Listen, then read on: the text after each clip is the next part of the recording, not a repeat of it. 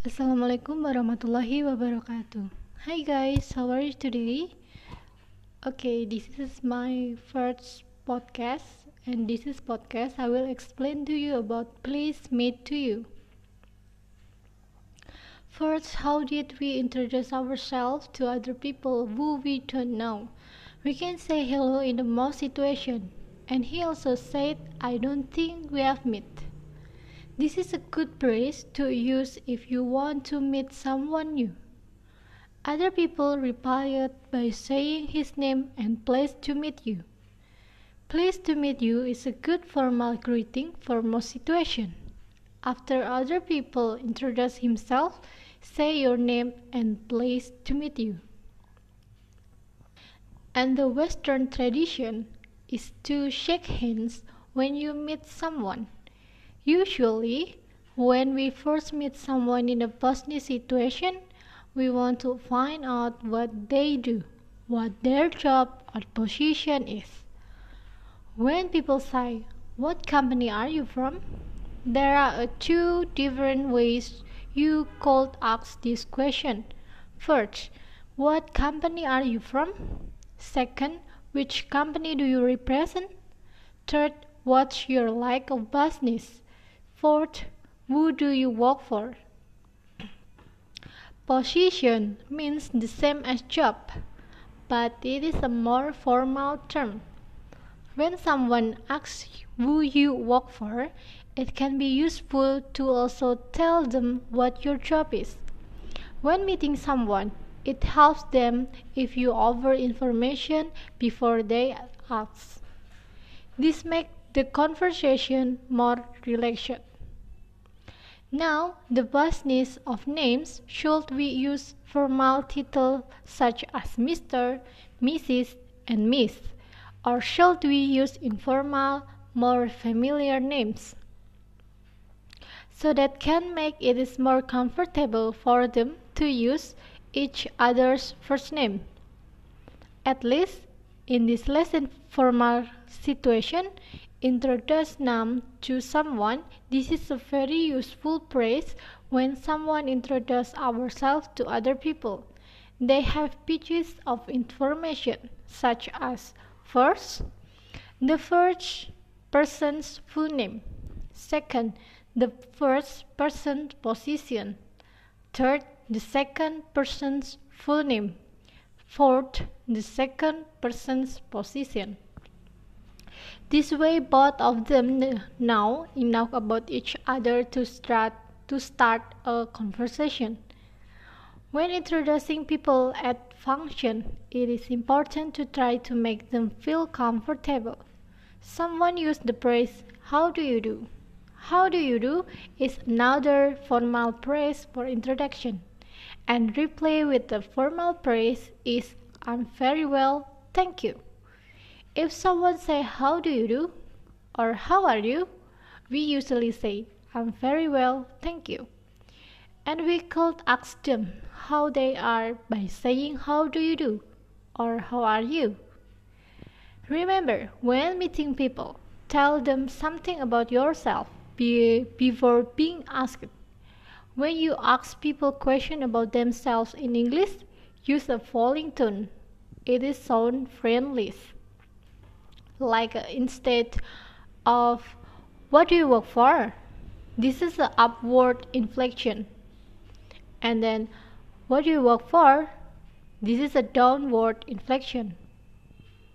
And when introducing a colleague or someone you have met use the full names of both people and their position. And the next i will explain about titles title are very formal. So when we are talking to someone in the business world, we should use the title before their name. Mrs. is used only for married women. Miss is used for single women not married. And Miss only use Miss for women but we don't know if they're they are married or single. so, in the very formal situation and its business, This is word you should use Miss. Example, Miss Smith. Over here we have Mr. Of course, it's used for all men doesn't matter if they are married or single. Every man is a mister. And the next is doctor. Of course, doctor we use for doctor doesn't matter if it is a woman or man. All doctor we should call doctor before their name. Example Dr. Robin. For business, you only need to know this one Miss and Mr. Any man is Mr. and every woman should be Miss. And the next is introducing yourself and your job. Think about what's important about who you are and what you do for work. Now, think about the three most important things. They are easy, your name standard when you're introducing yourself. Then also your title. Your title is what you do at your job. Maybe you are an accountant, an engineer, or a teacher. Any of these things. That tell a lot about you as a person or what your job title is. Then also company. What company do you work for? Because different companies do different things. So if you're introducing yourself and your job, you want to focus name, title, and company. The other not too important, we will talk about that later. The next is asking about job. Two questions need to know for business. The first, what do you do? It is not about your hobbies or your fun time, but it is about work. And the second, where do you work? You can say the company name. You can be very specific and sometimes something like I work at I work at World Bank or you don't have to say the company name. And the last is how is business?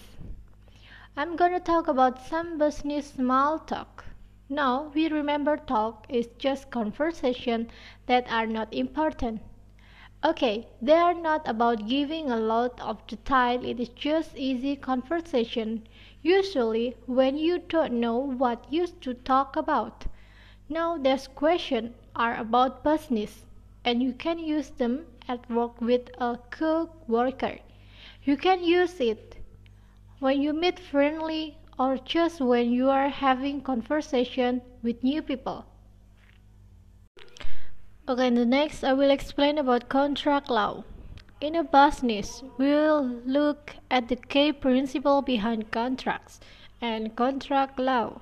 If you have ever signed up for a mobile phone, booked a hotel room, or expected a job offer, you have made a contract. And there are several key aspects of every contract beginning with the intent to make one and offer and consideration direction for both sides. Agreement on the specific element of a contract leads to acceptance, uh, at which point the contract is legally binding to both parties. Of course, the parties must have made truthful representation in the course of their negotiation. A contract may also be threatened when one party doesn't fulfill its obligation, which can lead to repudiation. There is also a situation called frustration when a contract cannot agree. They may try to settle their dispute through a process of arbitration. If this doesn't work, one party might attempt to sue the other in court, hoping to be awarded the max in the case of breach of contract. First is contract. A contract is any formal agreement between people or business. Whenever we make a contract, we are creating a legal relationship. The next is intent. Having the intent to make a contract means that you actually want to make one. Without intent on both sides, there can be no contract.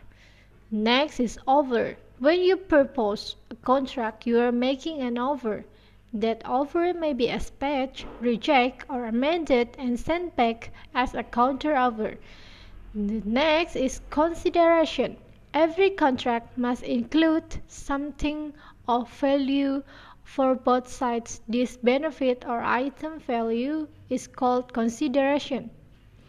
Acceptance. Acceptance happens when both sides agree on the contract once the offer or contract is formally accepted. The agreement becomes legal. Party. The parties in the contract are those who are agreeing to do something. Each party may be a person, a group of people, a business, or another type of organization. Representation Anytime you make a statement of fact in a contract, you are making a representation. Repudiation If one party does not fulfill its obligation under a contract, the result is repudiation of the contract. Repudiation might have consequences outlined in the contract or it may lead to a lawsuit. Frustration. Frustration happens when the contract cannot be fulfilled for reasons beyond anyone's control. Frustration is not the fault of either party. Settle a dispute. When contracted parties cannot agree, they have a dispute. Finding a solution to their disagreement is referred to as settling the dispute. Arbitration. Contracted parties that have a disagreement will usually try to reach a solution out of through arbitration and the last is damages. If the contracted parties cannot settle their dispute through arbitration, they may go to court. In this case, a judge may award damages to the party that is able to prove their claim. Okay, I think enough for my explanation today in this podcast. Podcast. Uh, Thank you for your attention and wassalamualaikum warahmatullahi wabarakatuh.